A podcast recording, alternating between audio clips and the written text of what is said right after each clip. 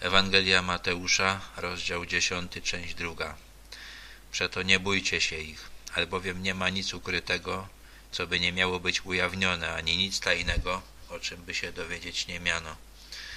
Jezus wiedział, że kiedy Jego uczniowie zaczną mówić to, czego ich nauczył i zachowywać się tak, jak ich nauczył, wielu ludziom się to nie spodoba i przygotowywał ich na ten konflikt.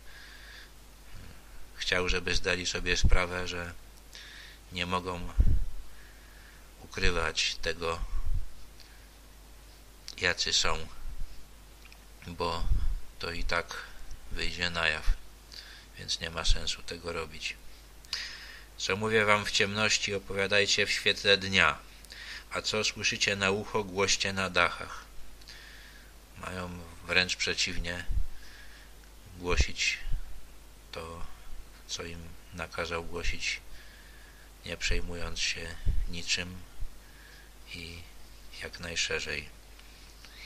I nie bójcie się tych, którzy zabijają ciało, ale duszy zabić nie mogą. Bójcie się raczej tego, który może i duszę, i ciało zniszczyć w piekle. To, że znajdują się w konflikcie ze światem, jest niewielkim problemem. Znacznie większym problemem jest znaleźć się w konflikcie z Bogiem.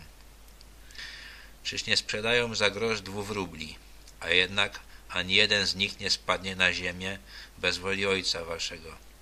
Nawet Wasze włosy na głowie wszystkie są policzone. Nie bójcie się, jesteście więcej warci niż wiele wróbli. To, że znajdą się w konflikcie jest wolą Boga i ten Bóg wiedział wszystko, kiedy im zlecił to zadanie, więc nic, co ich spotka w trakcie jego realizacji, nie jest dla Boga zaskoczeniem, więc nie powinni się bać. Każdego więc, kto mnie wyzna przed ludźmi i ja wyznam przed Ojcem moim, który jest w niebie. Ale tego, kto by się mnie zaparł przed ludźmi, ja się zaprę przed Ojcem moim, który jest w niebie. Przy ocenie życia ludzkiego wyznanie Jezusa przed ludźmi jest jedną z najważniejszych rzeczy, które Bóg bierze pod uwagę. Nie mniemajcie, że przyszedłem przynieść pokój na ziemię. Nie przyszedłem przynieść pokój, ale miecz. Bo przyszedłem poróżnić człowieka z jego ojcem i córkę z jej matką i synową z jej teściową. Tak to staną się wrogami człowieka jego domownicy. Wiara w Jezusa może spowodować, że wierzący stanie w konflikcie z najbliższymi sobie osobami. Kto miłuje ojca albo matkę bardziej niż mnie, nie jest mnie godzien. I kto miłuje syna albo córkę bardziej niż mnie, nie jest mnie godzien. Te konflikty należy rozstrzygać w taki sposób, że Jezus jest ważniejszy nawet od tych ludzi, którzy są nam po ludzku mówiąc bliscy. I kto nie bierze krzyża swego, a idzie za mną, nie jest mnie godzien. Kto stara się zachować życie swoje, straci je, a kto straci życie swoje dla mnie, znajdzie je.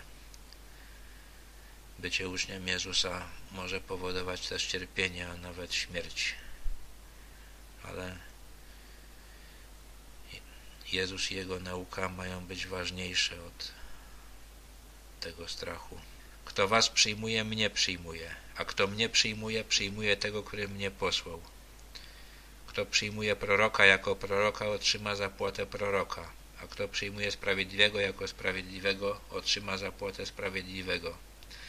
A ktokolwiek by napoił jednego z tych maluczkich tylko kubkiem zimnej wody jako ucznia, zaprawdę nie, powiadam wam, nie straci zapłaty swojej. Ci, którzy rozpoznają w uczniach Jezusa posłańców prawdy i będą ich wspierać, też będą nagrodzeni. To nie zostanie przez Boga zapomniane.